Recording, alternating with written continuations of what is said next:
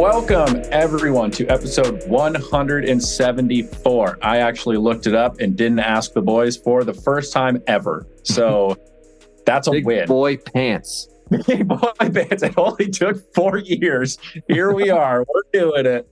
Uh, welcome everyone to the episode. Uh, we've got hockey, we've got football, and we've got what uh, I have coined the tournament of champions that Tyler will be leading us through a little bit later. Um, I don't know if we're doing a video on this one, but Tyler's wearing an LA Rams shirt, probably in honor of Carson Wentz, I would assume. Oh, god damn it. Why'd you have to bring that up? I kind of, I low key forgot about it because they've been on bye, so I've had to look at his stupid face. But yeah, that's going to happen this weekend, hasn't it? That was the worst move in the history of football. Oh well. Okay. It's what it is. I mean, that the worst move in an the history of football. Let's let's not exaggerate. Jimmy G is still a Raider. Uh, but yeah, Tyler. Other than that, how you doing, buddy? Doing good. Um, yeah, water polo on Sunday uh, won their we're co-conference champions. Uh, so I got another ring, uh, which is fun. My third ring of 2023. So this year I became Lord of the Rings is kind of what I'm what I'm basing it off of. Um, so that's pretty fun. Being a champion is fun. Um, all good stuff. And we got our conference tournament this weekend. So that'll determine if we go to nationals or not. So who knew who who who knows what's going to happen this weekend? But um, that's that's an exciting time for uh, water polo. So that's kind of what's going on. And yeah, so all's good. Looking forward to Thanksgiving next week, obviously. Um, so yeah, good. It's all good. Glad to hear it. Uh, James, your team is coming off a bye and off of a big, big win against the Jacksonville Jaguars. I'm assuming that means you are less uh, big sad and more big happy. Yeah, man, I, I definitely took the position that you were in last week. Um, definitely big happy. I did not double my money, but I did win a cool five bucks this weekend. So I'm up, boys. I'm up five Hey. bucks richer than I was on Friday. So we're good. Um, speaking of work, my team also made playoffs. You know, my women's soccer team that is also very good. We're not hosting for the first time in 17 years, but that's okay. We still made playoffs. Still big happy. That is quite the quite the run. Uh, so that is that is impressive. 17 years of hosting. Tradon, medium happy. Your team won two games. Yeah, I'm definitely better than last week, but I'm still a little lukewarm. Um, there's there was a lot that happened between this podcast and uh, or last podcast and now. Uh, but you know, with my with my team, so I just uh, I don't know how to feel right now. I mean, I'm happy that we've won two. I mean, that's that that's the first time all season, first time since 2020, uh, since the end of 2023 that we've that we've managed to to win two in a row. But with the coaching change, I'm still a little bit off of weird about that. But um, I don't have playoffs for work, so I have no uh, nothing there. So I'm, I'm not as cool as the other two. I mean, to be fair, I also don't have playoffs for work. So you What is that like? I don't even know what that means. Yeah, who knows? Uh, it means I finished my day at a normal time. Oh, huh. Ooh, and doesn't have to work Saturdays. Yeah, and I don't have to work Saturdays. So can I come work for you? no, you don't want to. Damn it. um, okay, well, congrats to uh, to the boys on their playoff teams, even though that's not their teams and they didn't play in the games at all. But that's okay. Um, no, you played on the women's soccer team. All right, we're moving on. We're done with you, James. We didn't- It is a week away from American Thanksgiving, just like Tyler mentioned, which means it's time to kind of talk some talk some surprises so far in the NHL season. Uh, what do you got for us? Yes, um, lots of surprises, lots of you know good things, bad things throughout the league. But um, you know, we'll get into that. First of all, we need to go through the, the normal, you know, uh, what do we call them? The, uh, the administrative stuff when it comes to the uh, the hockey segment, and that starts with fantasy.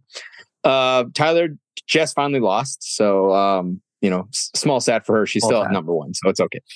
Uh, Tyler, you me, you and I both are tied for second with two others. Uh, and I'm on a three game or three week winning streak. So keep it going. Alex, you're on the other side of that. You're on a three game losing streak.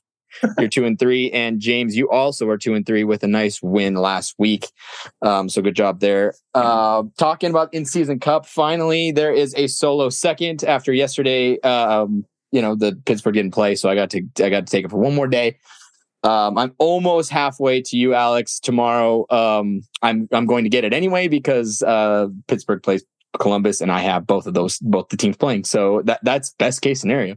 So I have a nice week coming here. Uh, Tyler, while you have the most teams who have had the cup, you have the least amount of points. So that's, that's so that's kind just fucked. I hate this game so much. It's kind of unfortunate.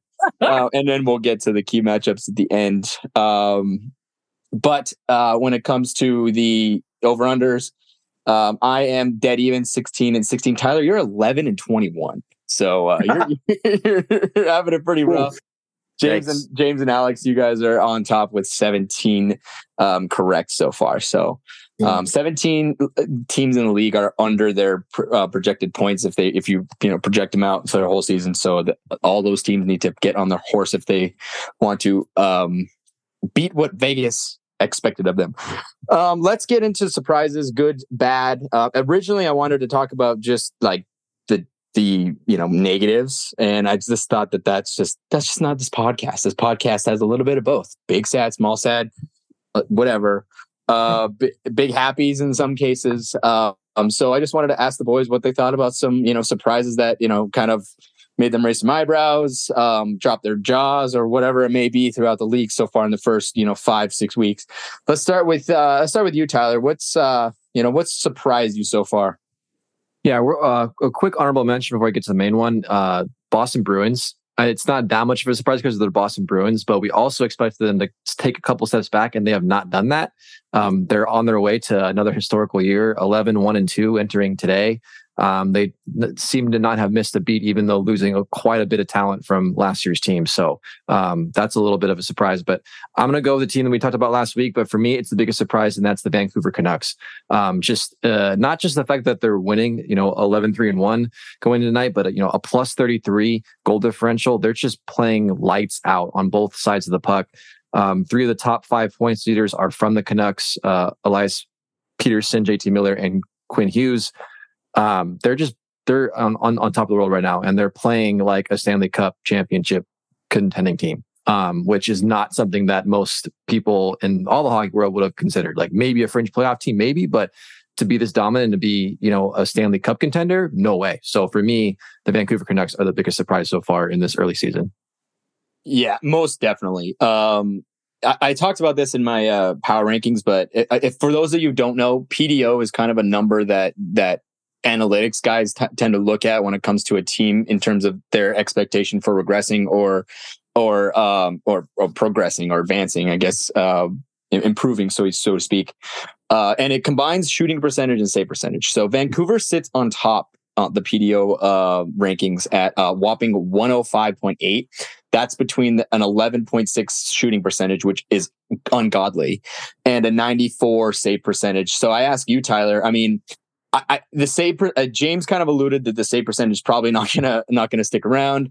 The shooting percentage seems like like this this team with this PDO is is just asking for a regression. The question is, how bad is a res- do you think the regression is going to be, and are they going to be? In, do you think they're going to be able to sustain at least a little bit of this and make the playoffs?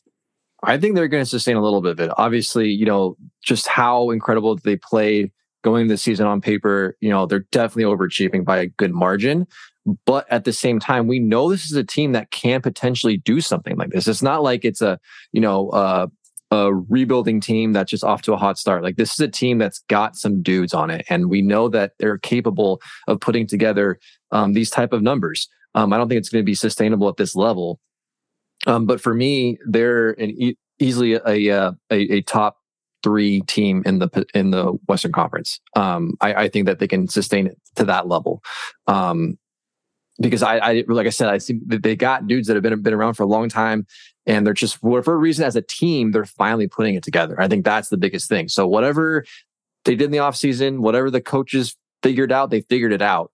Um, so to me, that's why I have confidence that this team can you know, sustain a, a, very high level of play throughout the whole season. Obviously, it's covered to come down a little bit. You know, it's kind of similar to what the Rays did in baseball. Like, it's not that surprising they're doing that well, but they're not going to be that great all year. You know what I mean? But I think this is still a very good team that's going to be, you know, a top three, you know, d- certainly the top, top half seeds um, in the Western Conference. Yeah, certainly helps when you have, uh, you know, a, a team save percentage of 928. When you have that, you tend to be fine. that uh, that is most definitely the case. Um, for for reference, the average is is uh, sub 900 right now, which is kind of shocking. So uh, we'll see how Vancouver does. I think they are a big surprise. They are a big surprise. Um, they, uh, they they've looked very very good. Um, James, what are your what is your big surprise? Or if you have an honorable mention, feel feel free to uh to mention that too. Uh, my biggest surprise this year is how impactful the rookies have been this hmm. season, mm-hmm. and just like rookies as a whole. Like rookies who had played in the AHL or rookies who haven't. Like Bedard and Leo Carlsson have not played in the AHL, yet they're up here doing big things in the big leagues. It's impressive. Bedard has 13 points in 13 games with nine goals. That's impressive. He doesn't have a ton of help with Taylor Hall there and just being a Blackhawk being terrible, but he's doing fantastic. Even Logan Cooley in Arizona, he has 11 points in 14 games, 11 of which are assists, but still, like he's doing his thing and helping Arizona be a decent team. And then you move on to this Ducks team, who have Leo Carlsson, who have Pavel Mintyukov, who have Lukas Lukas Dostal, who we talked about last week. These are all high performing players. And I, I hated a lot on Leo Carlsson. I'll give him that. I wanted Adam Fantilli so bad. But this guy has a hat trick already. He's been in the league for what, 10 games? Has a hat trick. He has nine points, like six of which are goals. He's doing his job. Mintyukov, who I'd never heard of prior to this year, is up here being a defenseman. He is a top three rookie scorer right now in the league. This is impressive. These rookies are coming in here and making a huge difference, and that's that's very surprising to me. Yeah, I mean, I I, I think that the race for the Calder is going to be a lot tighter than I think that we give it credit for. Um, I mean, I think that Bedard is still clearly the the uh, the the the runner, like the the clear you know guy that's probably going to win it, just given the fact that he's given a lot of minutes, he's playing every single game, and he's making a huge impact. Um, you know, but but I, I like what Logan Cooley's done. Logan Cooley looks fantastic, James. Uh, your Leo Carlsson, who I told you that I think that this is going to be a good pick, it's turning into a, a, great pick. It helps when you've been playing against men for most of for the last uh, couple seasons, as he has in Sweden. Um, unlike the others that that we uh, the aforementioned ones, uh, Mintyukov is great. Luke Hughes in uh, New Jersey, Alex, you mentioned you mentioned the Hughes brothers, like the the like all down the lineup um, you could even throw in Joseph Woll over in uh, uh, you know in net for for the Toronto Maple Leafs. Like the the rookies, to your point, James, are just unbelievable right now, and um, it, it, just shows that this this league is in for you know a, a, a continuation of this you know skill. Um, grit and uh, you know the, the league's in a good spot um, so i ask you james who is who do you think is going to win the calder I've, I mean, like it's probably if Bedard continues to play at this rate and if he finishes with a point per game average, like that's incredible for a rookie to do that. Um, but I think if you take into account like team success as a whole, I think it, it and Dostal continues his game on game off thing. I think it might have to be Dostal if because if the Ducks have better success than the Blackhawks, and a huge part of that is goaltending, and Dostal plays every other game, like you can't not give it to him but Bedard has the bigger name, so it's really hard to go against the normal in that one. It is, um, but I, I I tend to agree. I think I think that you're that that they may look into how the team does perform. Um, it's going to be tough if, if Connor Bedard is a, is a top scorer on the on the Blackhawks at at rookie at a you know at the rookie age. It's going to be tough to still take that away from him, but uh, you know, Dostal's looked absolutely amazing, and uh, it'll be a great race, a lot tighter than I think we expected. Alex, what about you? What are your, uh, you know, surprises this year? Yeah, so I had a negative and a positive. Um, Tyler kind of stole my positive a little bit, but I'm going to kind of go slightly more uh, specific on that, and it's specifically t- Tradon, kind of like you mentioned, Quinn Hughes. Uh, they played 15 games. He has 23 points already, for, tied for fourth best in the league there's a potential we get back to back seasons with defensemen scoring 100 points. If he keeps this up, that he's definitely on a pace. That's a point and a half a game so far, roughly. Some rough math there. But like, if that happens and the Canucks keep going, that's incredible. That we would have two defensemen in two years. Obviously, Karlsson did it last year for a terrible Sharks team. So that's almost even more impressive. But, um, you know, and it hadn't happened in so long. If we get that twice in two years, that's a good sign for the NHL and the scoring. Maybe not so much for, for the goaltending, but that, as you mentioned, seems to be a problem across the league right now. Um, so on my negative, I am sticking in the Western Conference. No, I'm not talking about the Oilers because we've talked about that of them enough. It's the Seattle Kraken. Hmm. Uh, you know, after a really poor first season, which we all kind of expected, they kind of shocked the world last year by making the playoffs and then ousting the defending champs in the Avalanche. And now this year they're five and eight, five, eight and three. They have a minus 18 goal differential. You know, we talked about it so much last year how no, they didn't have that McDavid, that Matthews, that MacKinnon. Why is everyone's with an M? Fuck this NHL. um, like it was a it was a balanced scoring and defensive attack, and it's just not coming together for Seattle this year. And it's just I know James is happy about this because he hates everything Seattle, but for you know trying to be as unbiased as possible, you know, seeing a team succeed then after kind of shocking the world is always a positive. And now, do we almost have to look at last year as just like a fluke? And this team really isn't very good. And I know we talked about it a couple weeks ago, Tradon, but I said they were going to make the playoffs, and I am regretting that decision. Yeah. So first, I want to address uh, Quinn Hughes. Um, to your point, he's been he's been nothing short of incredible. I think if I think if this obviously we uh, if we ended today, the uh, the Norris is is his. There's no question asked, no questions asked. The thing I do want to highlight also at top of the offensive numbers is his uh, progression on the on the defensive side. Um, he has looked. He's just looked like a stalwart back there. He's just been um, locked down when he needs to be. It's not the best defenseman that that best defensive defenseman that you'll get, but he's definitely you know, doing his part in terms of uh, the possession numbers, in terms of uh, events, offensive zone starts, and you know, and the like. And you know, I, I just wanted to highlight that. Um, do you think he is going to win the Norris, or is a little early for that? Well, based on Tyler saying he thinks that they can keep it up, I'm going to say yes because I think if uh, it, I know this is kind of bullshit, but like if he keeps it up and say, I mean, I'm not really expecting him to actually get a hundred point season because that that's a that's a really really big ask. But if he can get to like 80, I think it's potentially in the bag. And like people love voting for young up and coming. Like they don't want to give Karlsson his sixth Norris or however many it is. Like they would rather give it to somebody new and exciting. And like if Vancouver makes a playoff, you know, like we mentioned last week or two weeks ago, whatever, like they haven't actually made the playoffs for real, for real in like a decade at this point. So I kind of want to say yes, but I mean, obviously it's it's pretty early. It is pretty early. I mean, we've we've seen we've seen defensemen come out of hot starts like this and then just kind of trail off. That doesn't yeah. seem to be the case right now, but um, you know, it, it, it will be something that we will be keeping an eye on for sure. Um, the Kraken, um, yeah, the Kraken have not have not looked like they were last year. That's for sure. Uh, it doesn't help when you just don't have the shooting percentage, right? Like I, I, talk about this in my power rankings all the time and I, at nauseum at this point. Uh, the Seattle Kraken are shooting at a 6.2%, and the average is around like eight to nine. Uh, look, we saw this team, Alex. We saw this team scoring up and down the lineup. I mean, they were the mo- they had the most depth scoring of any team, and it's just starting to dry up. Do you think it's time Seattle starts to look for a superstar or a couple superstars that can, you know, put the puck in the fucking net? I mean, yeah, I mean, they had the opportunity during their, uh, you know, their Steelum draft, whatever, whatever it's called, to take someone like Vladimir Tarasenko and then didn't. And yeah, that guy's he's taken a step back. Obviously, he's not the same guy, but sometimes you just need a Matthew Tkachuk who's just going to go get you a goal when you need one.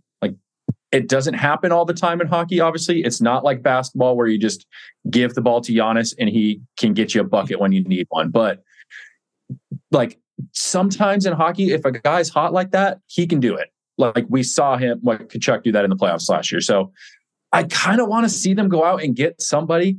I don't really know who that is unless they somehow convince Patrick Kane and it's eight years ago.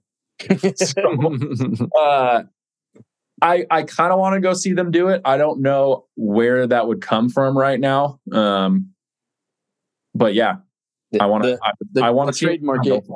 Admittedly, the trade market is pretty is pretty uh, frozen at this point. I mean, there's a lot of teams. I mean, you look at the standings, especially in the East. Every team is within a few points of a playoff spot. It's so deep. Um, only in the West is it so you know batshit you know, shitty in terms of the bottom, you know, those bottom few teams. Uh, like would they want? I mean, excluding the Oilers, obviously, like, would they really want anybody from the Sharks? Like, Couture and Hertl are not who they were. No, you, you, the, the, who you could be looking at. Uh, we know that that Calgary is probably on a fire sale situation. So ca- you'd be maybe looking at Calgary, although I don't know that Calgary is going to trade within division. Uh, it's happened before, but this early, like all those guys, all their guys are locked up to like big money. Some of them, yeah. Some of them, not so much. I mean, Nikita Zadorov is is on the market, but I just don't think that Seattle. Like, I think to be honest with you, Alex, I think Seattle's looking at this se- season and saying, okay, we have 13 points here. We're they're what five points out of a playoff spot, but we're not getting the saves, we're not getting the goals, and you know, yeah, Edmonton's behind us, but we can expect them to at least come to back to earth a little bit. And I say back to earth from level, out, level out a little bit, yeah, yeah. Uh, Calgary, you don't know what's going to happen there, but Anaheim's doing playing well. Um, Arizona's playing well. St. Louis is playing well. Winnipeg's playing well. Like, there's a lot of teams that they're actually competing against now, and um, maybe it's just not a smart move to to give up. You know, the progression of this team. I think they may take what happened last season as a hey, that's experience, and you know, kind of yeah, but, well, I'm just saying, Seattle don't turn into the Vancouver Canucks of the last decade. No, I, I agree. I think don't, don't do nothing.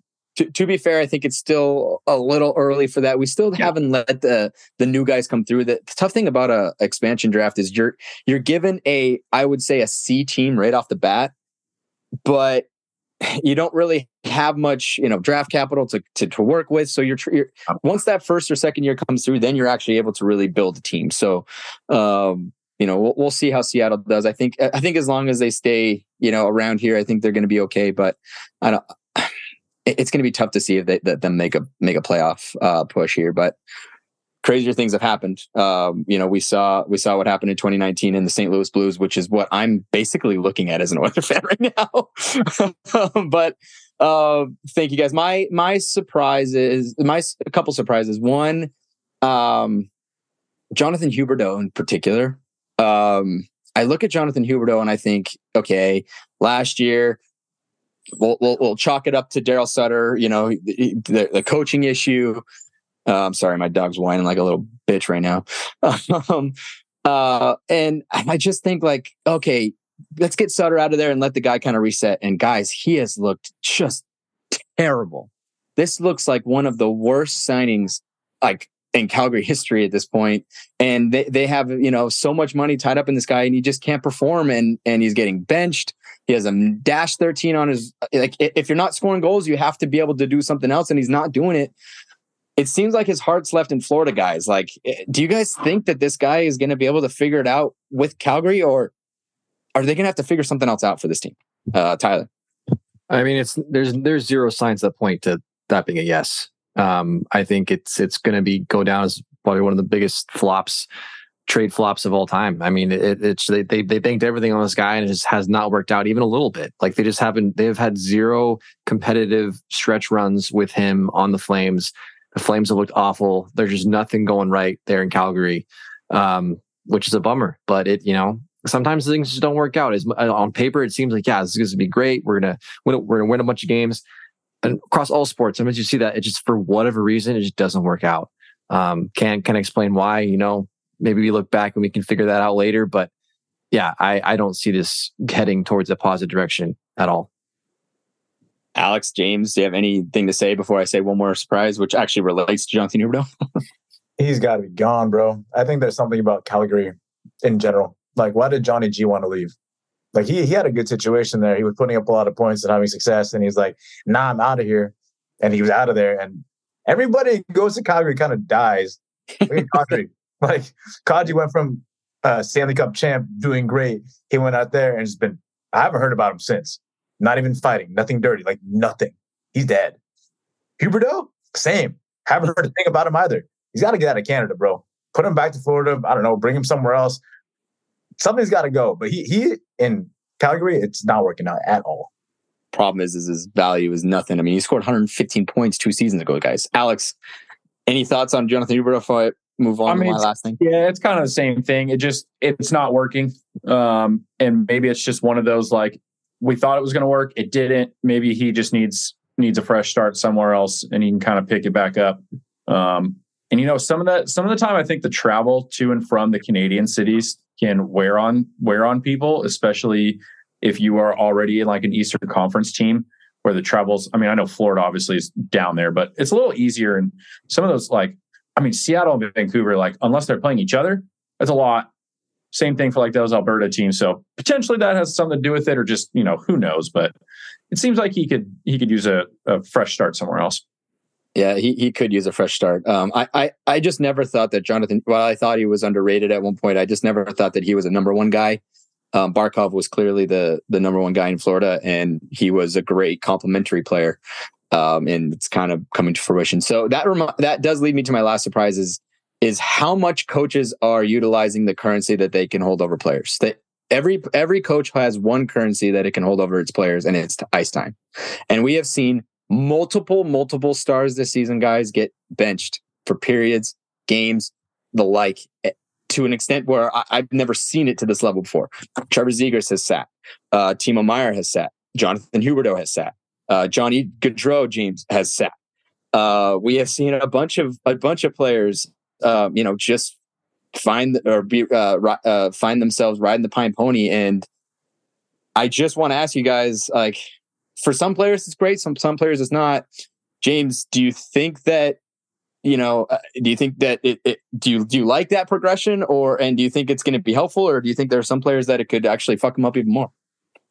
It, it depends on the athlete. Like I've been around athletes my entire life, and right now I work in a setting where I work as a like kind of mentor to athletes, and everybody reacts differently to the criticism you give them, and you got to figure out if that's going to work for that person. Because if somebody is a little bit more sensitive, and I'm not saying sensitive is a bad thing, or a little bit more empathetic, like they're going to take that and take that as an attack on them, and that's going to lower their confidence. It's not going to be like, "Ooh, I need to play better." It's going to be like, "Man, I suck," and then they're going to just have this downward spiral, down, down, down, and they can't get out of it. It depends on the player. On the flip side, if you have somebody like, I don't know, like Brock Purdy, yeah, he's great put him out there. If he has a bad game, bench him. He's so mentally strong and takes that as an okay, cool. Like I messed up. I need to think about what I did wrong and how do I fix it. It takes that kind of person to take that benching into a good way. It really depends on the on the athlete. Um, I think you've seen it work both ways here. Um, I think Timo Meier reacted in a positive way. Zegras did not. He's still doing crappy. Like it's it's happening. Like you have to figure out what works for your athletes and utilize that. And so I'm, I'm like hot and cold on it. It depends on the player. Alex, any thoughts um, of the men- of the mental side, and just what are your thoughts of you know using that currency against players in some cases? Yeah, I mean, I agree with James. Where it depends on the player and the relationship that player has with that coach. I mean, if it's you know someone that's played for that same coach for a really long time and they have a great you know great chemistry or relationship, and you know the guy you know, and he says, "Hey, you need you need a a 10 minute break or whatever it may be or like you know that i can understand.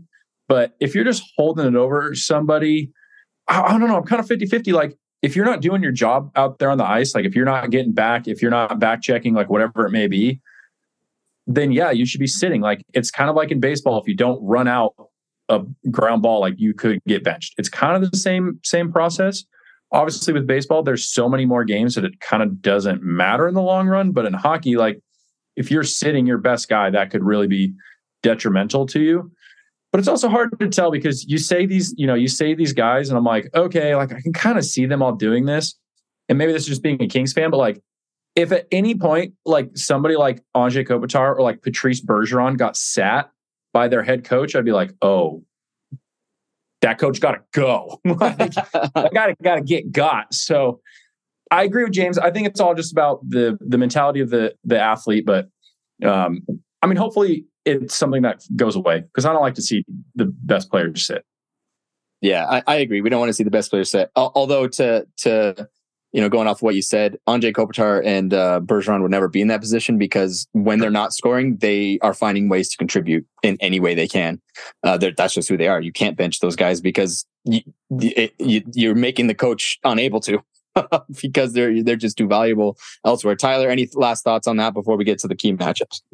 I mean, yeah, pretty echoing what those guys say. I mean, I think you know it's it's obviously the the most power the coach has to really make a point with the player because players want to play. Um, so if you take that away from them, it's the you know kind of the most harsh punishment I think you can give an athlete. Um, so yeah, as as they mentioned, sometimes it works, sometimes it doesn't. Um, and it, it, it, it can be a tricky situation, but yeah, I mean, you, you obviously want to see players succeed, and when they don't, it just sucks. And you know, it's the coach's job to figure it out. So good luck. yeah, that, that the the the head head coach of, a, of any sports team is incredibly difficult, um, and um, you know hockey's no different. Um, and they got to do what they got to do, even if they look like the bad guy. Um, and for for Z and for all the guys I mentioned, for their sake, I hope they I hope they can turn it around. Uh, you know, all the power to them. Uh, moving on to the key matchups last week, guys. James, you are winning. You're two and one. You are two and one. Alex and I, we are both one and two. Um, my win was the only Ed was the only one who said San Jose was going to win because I just fucking knew it. And Alex, I'm sorry, Tyler, you're 0 and 3. So you have some fucking work to do, my friend. We have three great games on the slate this week. Um, we have New Jersey at Pittsburgh. New Jersey's trying to they're they're looking not the same as they were last season, and Pittsburgh is really coming on strong. James, I'm gonna start with you. Who do you got? Devils at Pittsburgh. I definitely got the Penguins. I mean, like you said, the Devils have been struggling recently. They have. Tyler, what's your thoughts? James picked uh, Penguins, so I will too. Penguins. I like that. Uh, I mean, go with the guy that's that's doing it. Alex, are you going to go against them? Yes, because the Devils one are my other team, and that would mean I would get the cutback. Uh, so I I have to pick the Devils. There's there's nothing I can do about it. Uh, see that that's that's a good point because my heart is with the Penguins right now, but um, I, I, just think that New Jersey is going to be is is trying to figure things out, and um, I think it's going to be a great game. But I, am going to give the edge to the New Jersey Devils here in Pittsburgh. Um, but um, we'll see how it goes uh, in in a couple days. Toronto Maple Leafs at Detroit Red Wings, guys. Uh, original six matchup here. Uh, the Maple Leafs are are had a much better week. They're starting to settle in a little bit, and the Red Wings just I, I don't know what to think about them. They're they're kind of going a little bit sideways. Alex, what are your thoughts on uh, Leafs at Red Wings? Yeah, uh, I'm also basing this off the Red Wings are in my in-season cup team. Uh, that doesn't mean they're anywhere close to getting it, but I'm going to pick Detroit. Detroit Red Wings. Okay. Uh, what about you, Ty? I'm going to go Maple Leafs here. Toronto and James. I agree with Tyler for the first time on the podcast. Toronto Maple Leafs. Ew. Okay. Okay. And I, you know what? Mm, this one's tough. This one's tough. I got to go you know, what? I'm going to go Toronto too. Uh, I think Toronto is is starting to really kind of figure it out. I still worry about their their playoff runs, guys. I mean, it's fucking Toronto. What do you know? What else do you you, you have to? And then the last one is uh, Colorado at Dallas, guys. Colorado has had a little bit of issues scoring goals in the last few weeks here. Um, and Dallas is starting to really look like a fucking buzzsaw, um, game in, game out. Uh, let's start with you, um, Alex. You haven't gone first yet. What are your thoughts on uh, Avalanche at Stars?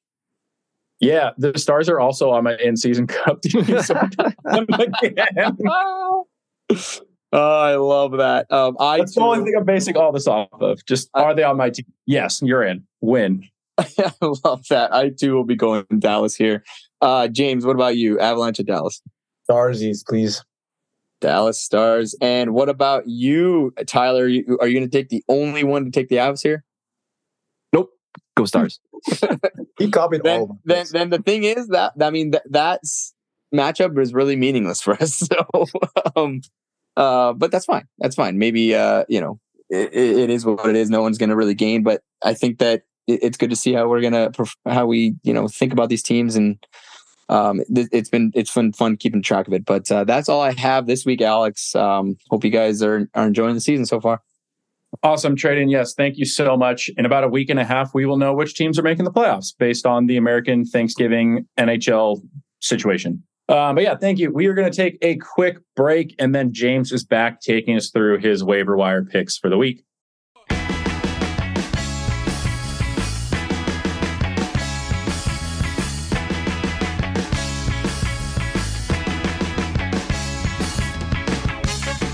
Welcome back we are into week something. Can't remember. James, what week are we in? Week 11 of fantasy football and regular football, all the like. Uh, we're going to talk about waiver wires. Before that, just as Tradon did, we're going to talk admin stuff. And our admin stuff is way simpler and way easier because all I'm going to do is talk about our fantasy football league, who people are in. Okay. Three way tie for first is Alex, Eric, and Tyler. Congratulations to you three. I'm in a five way tie for fourth place, and Tradon is in sole possession of last place, holding a six game losing streak. This is a white flag, white guys. Oh, white flag. tough, tough time for Tradon. She pulled off a big trade with Tyler, with Cooper Kupp and Jonathan Taylor. Yeah, I think building for the future is what he said, quote unquote. Mm-hmm. Anyway, moving on to byes for this week Atlanta Falcons, good. Indianapolis Colts, New England Patriots, and New Orleans Saints. My pick for quarterback this week is Joshua Dobbs from Minnesota. New team. 38.5% rostered, 25.12 points against the Saints, 23 for 34 for 268 yards and a touchdown. He also added eight rushes for 44 yards and a touchdown. And as I mentioned before, this is his second time on a waiver wire segment. This time, different team because he was a Cardinal and now he's a Viking. He's been incredible as a Viking so far. He's been there for two games, but he's put up 50.04 fantasy points. And like, I have a feeling that once he gets more familiar with players, teammates, playbook, he's going to get better. This guy doesn't even know half his teammates' names. Week one, he went in there and was like, I don't know your name, but tight end, the ball's going to go to you. That's what happened, literally. Um, he is also a great rushing quarterback. And as you know, a great rushing quarterback is a great fantasy quarterback. 110 yards and two rushing touchdowns over the last two games. And up next, they play the Broncos, who allow the third most points of quarterbacks this season. Shane, what do you think? Dude, I, I love how Minnesota has just, you know, put him into this lineup and haven't really missed a beat and and they're looking really good.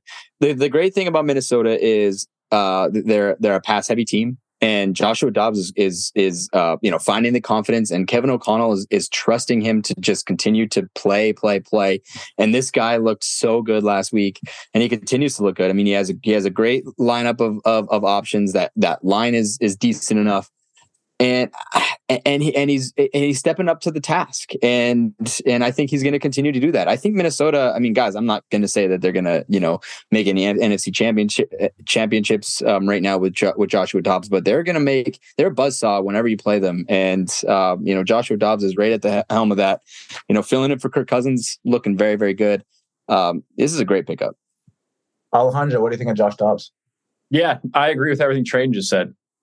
I, know we're supposed to pick people against that, but he's you guys both nailed it. He's the best one uh, to pick up right now. I'm going to throw this one guy out there and only only do this if you are desperate, like you are one in seven or something, or one in eight, and you are struggling, and everyone that you've picked up is hurt. James's waiver wire pickup from three weeks ago, Will Levis is still out there. I guess the only reason I'm saying this are they playing they're playing Jacksonville. We just saw Jacksonville give up a shit ton of points to the Niners, and maybe Will Levis they'll be tired after that or something. I don't know. Pretty much go pick up Dobbs. He's probably your best option. I love the logic on Will Levis. He might be tired. I don't know. Things might happen. he might throw you a touchdown. You never know. Uh, but for Josh Dobbs, if you haven't seen his Instagram or TikTok, whatever, the videos he posts are incredible. Give that a look. Moving on to running back. Devin Singletary, Houston Texans, 49.8% rostered, 23.1 points against the Bengals, 30 rushes for 150 yards and a touchdown, added one reception for 11 yards. So, as Tradon knows, the Texans are quietly like a really good offensive team as of late.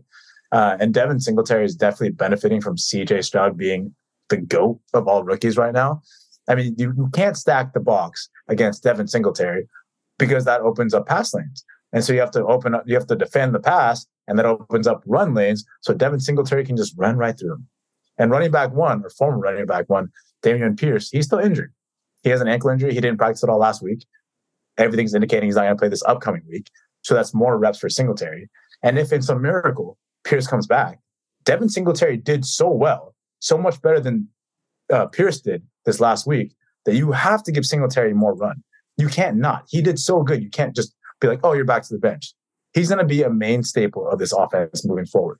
And also, DeMeco Ryans, the new head coach, loves running the football. He's a San Francisco guy, run first mentality. He's good. Um, up next, they play the Cardinals, who are terrible. Uh, they allow an average of 26 fantasy points to running backs, which is the third most in the league. Alex, what are your thoughts? Yes, uh, Devin Singletary, former Bill, my other team, obviously. Uh, but yeah, I agree with you. I mean, CJ Stroud is legit, and he even had kind of an off day, and they still went in and beat Cincinnati. Um, and obviously, they trust Singletary because he had 30 carries last week. That's a lot of usage. And for running backs who aren't, you know, number one, number one guys on your team, usage is what you want the more chances, the more times that they have the ball in their hands, the more chances that they have to just add to their points. I mean, 30 carries for 150 is an incredible amount and a touchdown and a reception. So that's great. And yeah, James, you nailed it. They're playing the Cardinals. The Cardinals are trash. At the end of the game, it's probably not going to matter. But if Dameon Pierce is out, Devin Singletary is the number one guy there. Houston Texans are better than we thought. Go pick them up. Tyler, what do you think? Great pickup. Um, another guy to look out for, I think, um, Ty Chandler, Minnesota Vikings. He's 3% rostered. Uh, this is a Minnesota Vikings backfield that is banged up right now. Cam Akers out uh, Alexander Mattison uh, kind of concussion last week, so he's questionable to start. Especially if he doesn't, you know, this is a good chance for Ty Chandler to get a lot of a bulk of those carries uh, for the Vikings. Um, I also think there's a little bit of lack of truck, trust in Mattison uh, with with all those turnovers and fumbles that he's uh, created all, all, season long. Um, last week when he took over for Mattison, 45 yards and, and touchdown, you know, pr- a pretty good week um, for for coming in halfway through the game.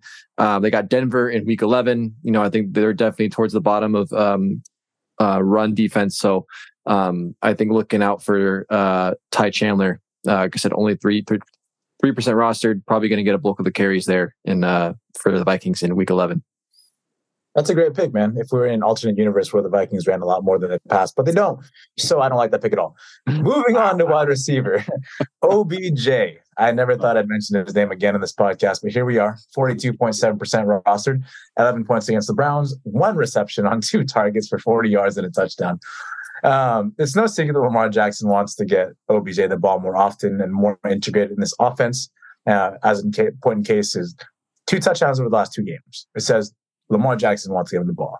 And uh, you guys should have seen how Lamar Jackson reacted when he got his first touchdown of the year two weeks ago. The guy was jumping up and down. He was ecstatic. It was like his firstborn just scored a touchdown. That's what it looked like. He was so happy and so in it. He wants OBJ to be successful. And I get that one reception on two targets is not a lot. It's not. It's not a great look, honestly. But in the four games prior to that, he's had 22 targets. So it's a one-off. But he got a touchdown, so it makes up for it. And I'm not gonna lie, guys, this is a pretty barren waiver wire thing thing. But the main reason I picked him is because on that slant that he took to the house last week, he looked like prime OBJ. And seeing that vintage OBJ I was like, ah, I gotta get him. That's that's the that's just the primal feeling I got. So that's what we're gonna go with. Alex, what do you think? Yeah, uh, I agree that you know the, obviously the target number not ideal, uh, but the burst of speed that we saw from him more ideal. He, he did look a little bit more like old OBJ um, and I think we'll continue to see that as the weeks go on, as he just gets up to game speed again. Okay, remember, guys, he missed a full year and coming back from a knee injury, and he's not 22 knee injury, it's 30 knee, 30 year old knee injury. I don't know how old he is, but um, he's not a rookie. He'd been in the league for a minute, so um, yeah, he's looking more, more and more like him, like his old self. And if Lamar and him are getting more and more on sync, and Lamar is, you know, becoming a bit a little bit better of a uh, of a passer. Like his, we talk about this all the time, but his passing this year has been has been good. It's not Patrick Mahomes, Peyton Manning good, but it's better. Um, and again, like if you if you have guys on bye and you're really looking for, I mean, this is boomer bust, no doubt about it. This is boomer bust, but sometimes people got to boom. Jaden does not think he's going to boom. Why not? because I fucking hate OBJ and I hate his attitude and I hate his I hate, ugh. I I no. Talking about a different guy that I don't hate nearly as much. I actually like uh, a lot. Look, th- this pick I'm going to say two because I don't know where Nico Collins is going to be. And if, if Nico Collins is in, then this is a risk play. But Noah Brown, I think, is a guy that you need to look at here. Um, has had two consecutive weeks of over 20 points, looking absolutely fantastic. Um, over the, you know, over this last two games, he's at 13 catches, 225 yards, one touchdown on 14 targets. He's looked really good with CJ Stroud. Um, even with uh, DeAndre Hopkins there too, which is kind of crazy. And we know that this offense, James, to your point, is looking very, very good. I've talked about this. This is a this is a this is a fringe uh, um, this is a fringe in a playoff team, and this is a team that's in the playoffs right now. Uh, this this Texans team is looking is looking very, very good. Um, but if Nico Collins comes back, I think you need to you know think about someone else, and that's why I think you need to look at Jayden Reed. Uh, I think he's I think he's emerging as a number one um, uh, wide receiver in Green Bay, potentially. Uh, I know that they don't have quite the you know, star power and and an amazing offense as the uh, as the Texans, but um, he's looking like he might be able to emerge as a number one receiver there in in in, uh, in Green Bay. Yeah, I like that. Um, you said that DeAndre Hopkins is in Houston. He is in Tennessee. So I think you meant a different wide receiver, but he's um, accidentally said DeAndre Hopkins. Uh, but yes, I did. I, I did. I mistaken someone. I mis I mistaken someone. Alex was like, uh, what? I got really confused for him. But but what? But what I was confused about a different receiver, but what but what he has done in consecutive games is is not something that we haven't seen since DeAndre Hopkins. So I read that, and then I'm like, oh, DeAndre Hopkins plays with them. No, he doesn't gotcha. play them anymore. Um, yeah. But I mean, he, he Russell, but Russell, he Russell the other day, so don't worry about it. yeah, he has. So he has. uh he's done something that DeAndre Hopkins did back in 2018, 2019. So that, that's that's the big thing. Uh, I don't know what what I mean. My wires crossed. You know, it's just quite. Yeah, I guess. I mean, when you have 100 plus yards receiving and a couple touchdowns in two weeks every single week, that's ridiculous. Props to him. Moving on to tight end, Trey McBride, Arizona Cardinals, the team that sucks. 49.7% rostered, 21.1 points against the Falcons, 8 receptions, 9 targets for 131 yards. I really don't understand how he's still under 50% roster, guys. I he could be like a league winner because I, I mentioned his name three weeks ago. And in those three weeks, he scored 51.8 points over the last three weeks, and he's not even a quarterback. Those are extremely, extremely great numbers. Like I, you can't not pick this guy up at this point. Um, and he proved this last week. It doesn't matter who's under center. It could be Josh Dobson who's on the team, or it could be Kyler Murray who just came back and made a season debut as the quarterback, and he made Trey McBride his guy. Nine targets, 131 yards. He was the go-to guy. He was a safety valve. He was the number one read at all times in this offense. Get him while you can. He's not going to be there for long. Up next, he plays the Texans. We just talked about offensively, they're great, but defensively, they allow the seventh most points to tight end. Tyler, what do you think? Yeah, I agree with you. I mean, as you mentioned, two of the last three weeks, 21 plus points um, in, in each of those weeks. Um, you know, in week eight, 10 receptions, 95 yards and touchdown. And you mentioned the great week he had in week um, nine with the with the 131 yards. I mean that that's that's absurd. Um, like as you said, I think it's pretty crazy that how low percentage he is. You know, probably just because of the team he plays on. But either way, it doesn't really matter in fantasy. So go pick this guy up. Alex, what do you think? I do like that. Um, I picked him up in my other league, so uh, I listened to you, James. Um, and Tyler, I'm actually going to re-give you advice that you gave us like three weeks ago, and I am cheating here slightly because this guy's rostered in 54.1 percent of leagues, but I don't care.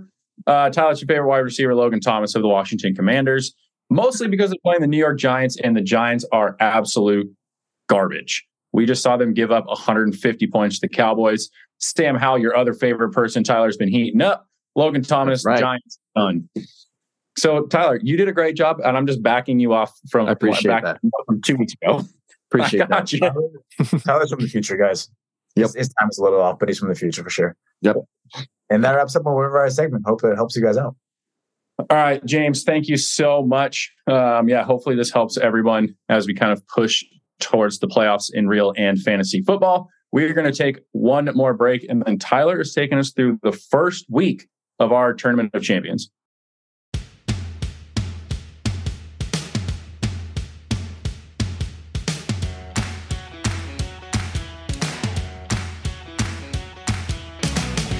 As we have teased multiple times, uh, MLB season is over. We don't know where Shohei is yet. So Tyler is doing a tournament of champions, which may or may not get broken up depending on if things happen in MLB. But Tyler, tournament of champions, round one, take it away. Yes, tournament of champions. What is that? Well, we're about to explain it to you. So we love rating jerseys on this podcast. We do a lot with City Connect jerseys with the World Cup jerseys, with reverse retro jerseys, but we're going to figure out like the best of all time because that's fun. So that's what we're going to do. And because it's baseball off season, this is going to take a couple or a few weeks. Um, so I'm I'm pretty much booked up on my segments for a little bit, which feels really good. So this week we are going to start off with the NBA, and we're so we're going to do one league every week. Um, the uh, uh, the guy that's in charge of those leagues will pick five of his favorite um, NBA jerseys, and then we'll each contribute one more. So we'll have eight total jerseys to rank. We'll take the average of all of them and we'll come up with the best one for each. And then we'll just kind of keep going and it's going to be super fun. Um, so obviously, as, as mentioned, we're starting off with the NBA. Um, I'm going to share my screen here. Okay. So as I mentioned, we have um, all of these jerseys uh, to rate. Um, so um, Alex picked five, and then we're going to do the last three there at the end. Uh, so we're going to start off with these Miami Vice jerseys, which are you know from 2017 on to present. Um, Alex, there's a lot of different color tones. I'm assuming this one was probably your favorite because it's my favorite. Am I right or wrong on that? You would be correct on that one. Yeah, yeah. yeah. So the the black uh, Miami jerseys with the neon pink and blue. Um, so get a good look at those. Feel what you feel. We're going to go and rank these. Alex, since you uh, started this off, we'll start with you. What is your ranking on the Miami Vice jerseys? Okay, so I really like these jerseys. I think it I think it matches Miami's vibe. I think it matches kind of both the Miami Vice the TV show and just a lot of like the Cuban kind of heritage. A lot of that is like the colors that like light up Miami in general. So I think they nailed it. I'm going to give it a 9.0 uh, for for this one. I'm going to warn you guys right now because I picked all these, my numbers are going to be very high. So just wow, be prepared for that. I mean, that's that's that's fair enough. We definitely want the best of the best here. Um, but yeah, so the, I mean, I think these scores are going to be high because we're kind of just trying to get who the best one is. Um, James, who what do you got on those? I really enjoy those. Like when Alex mentioned that he picked that, I was like, oh, I wanted to pick that, but I didn't think it fit under the home away alternative jerseys subsetting thing that you picked. It does though. Um, I really enjoy the the Vice, the way it's written. I, I enjoy everything about it. It's going to be an eight seven for me. Eight point seven for James Tradon. Yeah, these things are sweet. Um, I actually do, do they have a powder? They have one in some blue, right? That's just powder blue, or just that. Like I, I like that one too. So this whole this whole getup is amazing. Um, yeah, this is an easy eight point nine. 8.9 yeah i also agree. I think it fits it fits miami vibe very well. I think the marlins kind of a similar vibe going on with theirs as well. Um it, it's it, it's great. Um so i'm gonna i'm gonna go a 8.7 i'm gonna agree with james on that one. I know it's time but um, I do like these a lot. These are these are definitely a very good clean jersey, and you know I think of all the ones, the most uh, recent one and the only one that's actually a present circulating jersey in the NBA. So um, that, that it it kind of stands out in that sense.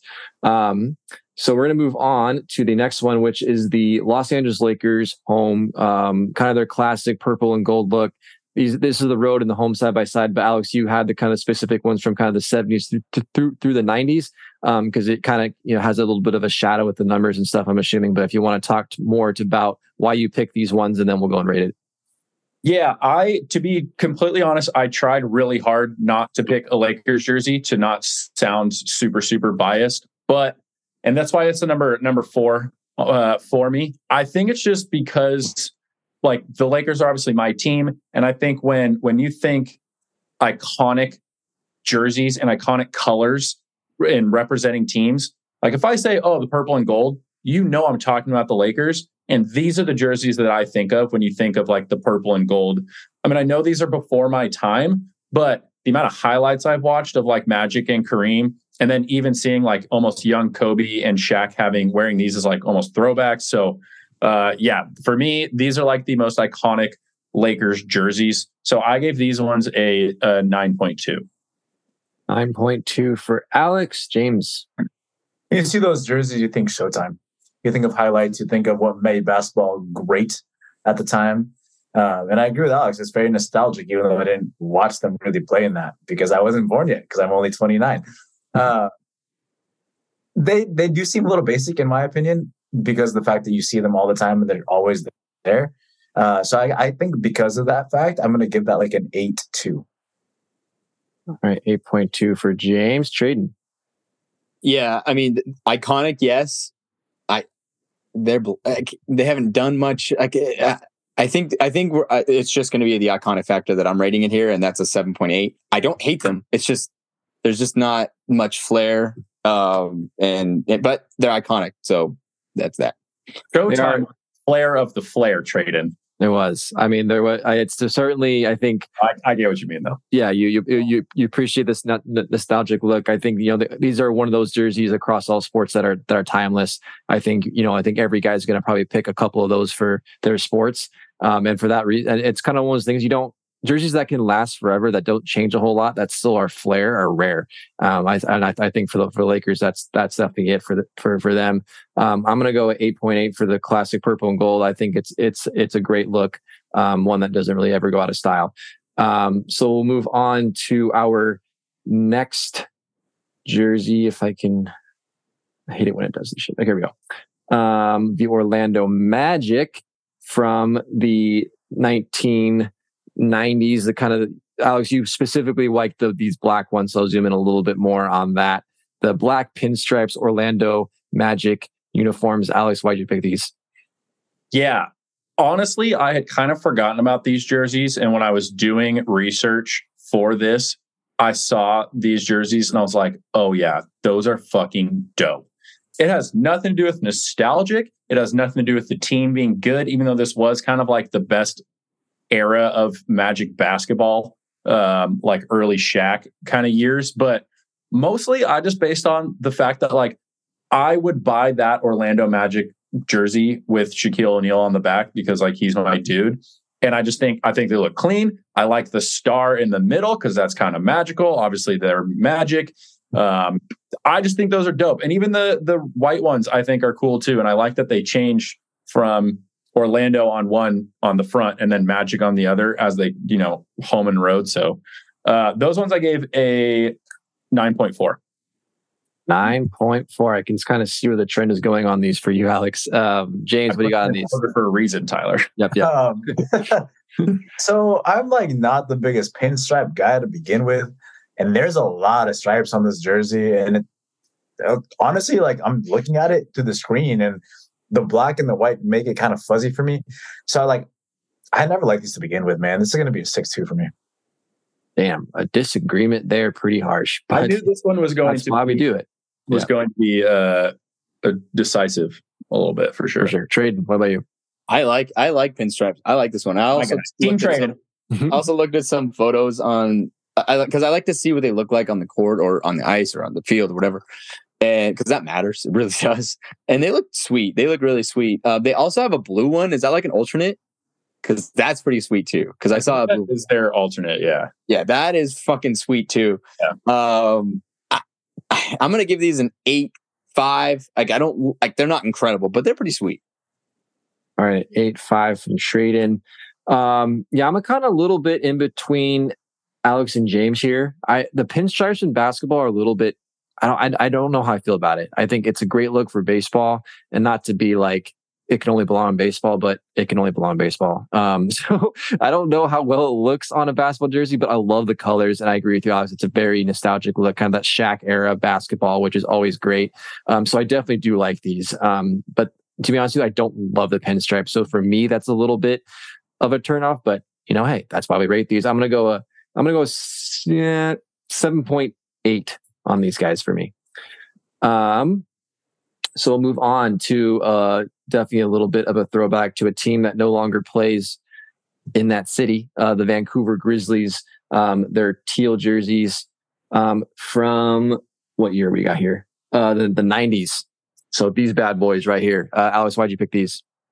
Yeah, this is kind of just like a forgotten team in the NBA um, before they moved to Memphis and specifically the teal jersey, which in on I think this picture is is great, but when you see it on on the court and like on the player, it's even a little bit more vibrant. And I just think like the way that Vancouver, the word Vancouver sits in between the G and the S of Grizzlies looks dope. There's like the bear claws on on the Grizzly itself, and then on the pant is like the actual bear holding the basketball all of that is just fantastic. Also, I think there's a lot more Bears in Vancouver than Memphis, just in general. So I think that works better. But this is kind of like a forgotten part of basketball. Um, they were terrible when they played there, and that's fine, but they had incredible jerseys. I give these a 9.6. They're kind of like, these are kind of like my Hartford Whaler jerseys. Oh, So Tradon, I don't know if that swayed you a little bit. I'm kind of hoping Team Tradon will help me out here. See, uh, James. So you guys know I'm not the biggest teal guy at all. So a little Seattle. one- yeah. Why I'm out on Team James. It's just more things. um, I the one cool thing about this is the grizzly. Like the, the grizzly on the on the pants, really cool. The belt actually works on this one, as opposed to last week we talked about belt not working. This one works. I like that a lot. So because of the grizzly and because of the belt and because of the way grizzlies is written, and it makes you really think of I don't grizzlies for some reason. Uh, I'm going to give this a seven point zero. Seven on the dot. Tradon. James, you are my brother, and I love you. But your your lack of love for teal, much like Tyler's lack of orange, is just is just ridiculous. Because these things are just amazing. these things are so so My God. sweet. They the, guys, they they just ood. They're nineties, right? They just that just oozes nineties. It just, it just has it all over the place, and I absolutely love it. It, it feels nostalgic looking at them on the court. You know, they may have been shit, Alex, but damn, they look fucking good. Yeah, but it Um, looked good. I'm gonna give these a I'm gonna give these a nine point one. 9.1 trade, and I believe that is your highest rated one so far.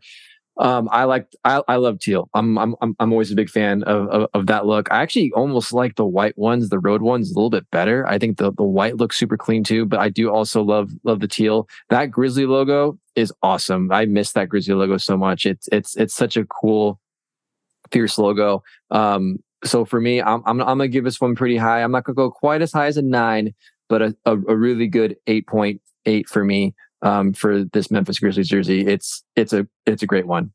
Um, so let's move on to uh, Alex's last pick, which is the Toronto Purple Dino. I mean, one of the all time classics. Alex, why'd you pick this one? Yeah, it's uh when okay, so put it into perspective.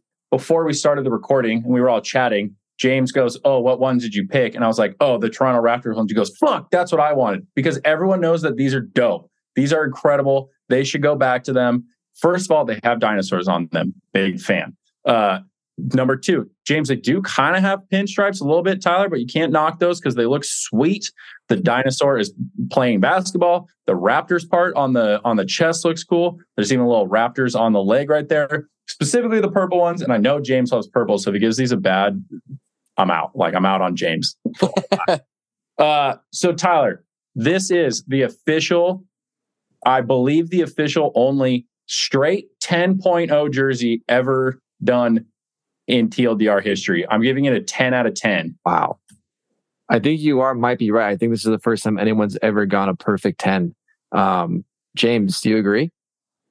So, you know, guys, you guys know I'm not the biggest fan of pinstripes, but there are not a lot of pinstripes on this. And I made that a point that when we talked about the magic, this is the perfect amount of pinstripes. And it's kind of like spread out, and one's black, one's white. And I like purple, and I like the way the dinosaurs playing basketball. um, and also like the fact that the the font on Raptors is Jurassic. That everything just makes sense to this. It's purple again. It's still purple. 9.8. A 9.8, pretty dang high. Um, waiting for my little thing to clear. Here we go. There we go. Uh, 9.8. Tradon. You know, as much as I talk about this sick league, how, much shit I talk about it, it's the only league where you could put put fucking Jurassic Park on your jersey and it looked fucking incredible. This jersey, I I I'm so shocked I haven't bought one yet. Um, they also did a city edition version. I don't know what year it was, but they did it in like a modern black and gold, which is uh, like, guys, this logo is fantastic. The whole purple is fantastic. It, it, it's it's a 9.8 easy, and I'm only saying that because 10 is just like I- I don't want to be like that, but it, it's just incredible. It's just amazing. Yeah, no doubt. Um, it, it's it's a timeless classic. I think you know of all when I was when I was going through these and kind of thinking what everyone would pick. This one was one of the first ones that came to mind um, that I was pretty sure Alex was going to pick. Um, uh, Tradon, you also said this was your pick uh, that you were going to choose. So I think I think this is kind of a T. I think we kind of already know this one might be the winner, but um, I'm going to put my score and I'm going to give it a 9.7 just because it's really hard to like have a perfect jersey, but it is, it is up there and it's really great. The, the pinstripes for me, like I said, I don't really classify as pinstripes. I think it's just more just a stripe pattern because pinstripes, it's like full on stripes. Um, but yeah, who doesn't like a dinosaur playing basketball in the jersey and it's purple? Like you, you, you can't go wrong with it. It's, it's just phenomenal. It's a great jersey. All right. So we're going to move on to the um, other jerseys um, that we that um, the rest of us picked. So I went with one of my favorites. Um, it's a little bit of a throwback. It's a nostalgic one for me, but I really like these Minnesota Timberwolves jerseys of the late 90s, kind of early 2000s, the kind of Kevin Garnett era T Wolves, specifically the blue ones. Um, I really love the, the, the the font on this. I love the um, the, the the trees that kind of outline the the the, the edge of it and the the wolf logo on the shorts. I think it's great. So um, this was a jersey that um, I actually did own as a kid. Um, I actually had a, a Kevin Garnett Timberwolves blue jersey, believe it or not, that I got at Target for like or I guess my mom got a Target for like super cheap or whatever. But um, yeah, I, I always love this jersey. So for me, this is my pick. Um, Alex, what do you got on these? Uh, I did really consider this one, and it does give uh, the Vancouver Grizzlies kind of a run for their money. A lot of similar things going on, but just not teal enough, not not absurd '90s enough for me. Um, I do really like it though, so I'm going to give it. Uh, I guess they all have to be lower than what I picked, so eight point six. Eight point six, James. I, I, like them, but I don't love them. Um, the lettering of it, it's really cool, and I like the fact that they have like the little trees on the belt thing there. It's just there's there's I don't know, man. There's just something about it that I'm not a huge fan of. Maybe it's because KG just destroyed the Lakers back in the day, so I have like this negative mindset behind it. But that might be it. But because of that, I have it at like a seven four.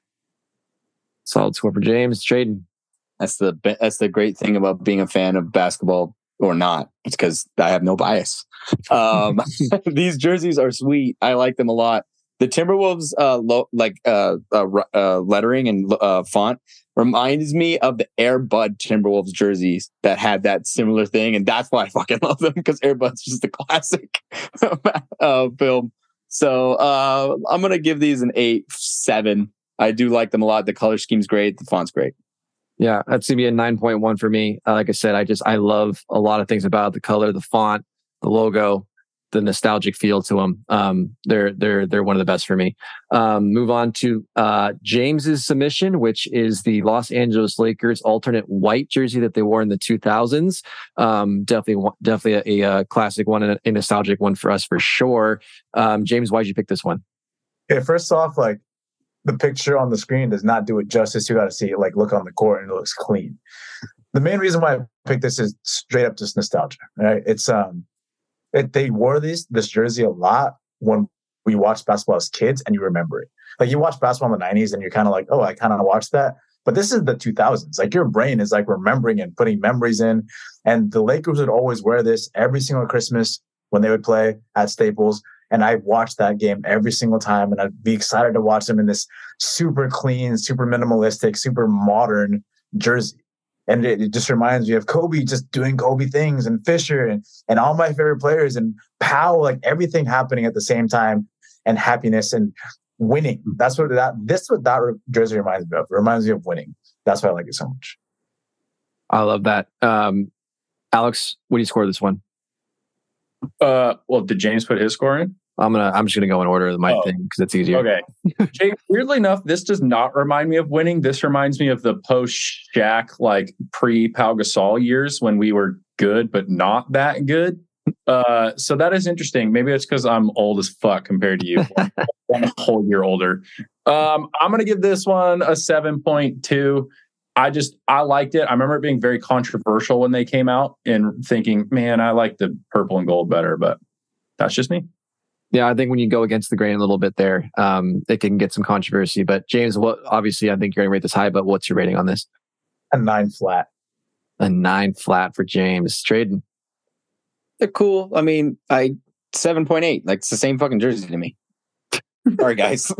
it's not that they're same jersey. It's definitely white. Um, but that's okay. Uh, James, I do agree with you. I, I, me, I, it's, it screams Kobe and Pau era. Um, for me, I remember watching so many games with them in those white, the Sunday whites is kind of what they had it. And, um, I think the Lakers did. definitely lacked a white jersey. And I think that's kind of what made them unique for a long time. But I personally did like the white jersey a lot. Um, so I'm going to give this an, uh, just an eight and a half. I, I, I love it. I think it's a very clean look, as you mentioned. Um, just like I said, you, I, I see that and it's a lot of good memories for me. Um, moving on to the last one we got, um, trade and submission, the Denver Nuggets, uh, powder blues that they wore in the mid early to mid 2000s, uh, kind of the, um, oh my God, what the fuck's his name? Um, Carmelo Anthony. Thank you. Carmelo Anthony era um, jersey for me. Um, Tradon, why'd you pick this one? Um, because the Toronto Raptors are taken. um, no. and, and, I mean, I, I, just think it's clean. I, I, I love the use of powder blue in, in uniforms. I think the powder blue just is underutilized. Um, and and shout out to Detroit, the Detroit Lions, because oh, that the, their powder blues are looking very fine these days. Uh, and the and the yellow accents are really nice. I think it, I think it pops nice. Um, plus Allen Iverson played on this team, so that's he's kind of a big deal. Through that. Um, Alex, why do you what do you what do you give these? I don't love these ones as much, Trade. I'm not gonna lie to you, buddy. I don't know whether it's just because Carmelo just was straight balling in these jerseys, and it's similar to what James was talking about with Minnesota ones. And like, yeah, they never beat us in the playoffs or anything, but he was he was doing it. I don't know. I, I kind of disagree. I feel like the, I mean, this is kind of like the original powdered blue, but I feel like powdered blue has really kind of taken over a lot of jerseys recently, and I'm kind of out on that. I'm just going to give it a 6.8 because it's just not quite six nine. Right. James. Thanks, James. uh, so, you, you know, the Lakers jersey remind me of winning. Like this Denver jersey reminds me of wasting away Carmelo Anthony's good years like they did nothing with his prime scoring years, and he's like a top ten NBA all time scorer. So it's kind of sad. Uh, I do like the powder blue. I kind of disagree on Alex that it's taking over because I don't, off the top of my head, I can't think of another powder blue team right now. They so, were just a bunch of like a bunch of the City Connect jerseys were powdered blue. A bunch of like uh like alternate jerseys became powdered blue for a while. I don't know. I know baseball is doing that a lot lately. Baseball, it was mostly baseball I'm talking about. Yeah, cool. Good thing we're talking about basketball. Powdered blue in basketball. uh, but I mean, at, at, the end of the day, like I think this jersey is pretty cut and dry. So I think I'm also going to give it a six eight. Another six eight. Tradon, what do you give your submission? I mean, to be honest, guys, I think it's not as good as any of Alex's, but it's just the one I had to pick. Um, so uh, let's go with a seven, seven. Seven, seven.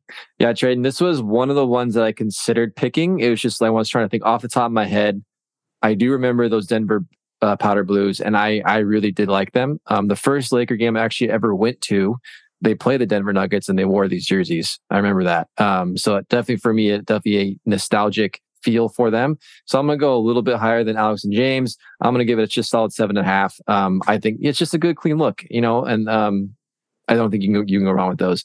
Um, so clearly the runner, the or the winner um, of this NBA series is the Toronto Raptors, their Dino purple Dino jersey from the late 90s with an average score of 9.8 that's going to be tough to beat. So I'm really curious to see when we go through these next uh, three sports who's going to beat that Toronto Raptors jersey. But um, let us know if you guys agree. Toronto Toronto purple dinosaur is the champion for this week, but to be continued because there's a lot of uh, jerseys left to rate. So stay tuned in the upcoming weeks for more. But that's what I got for this week.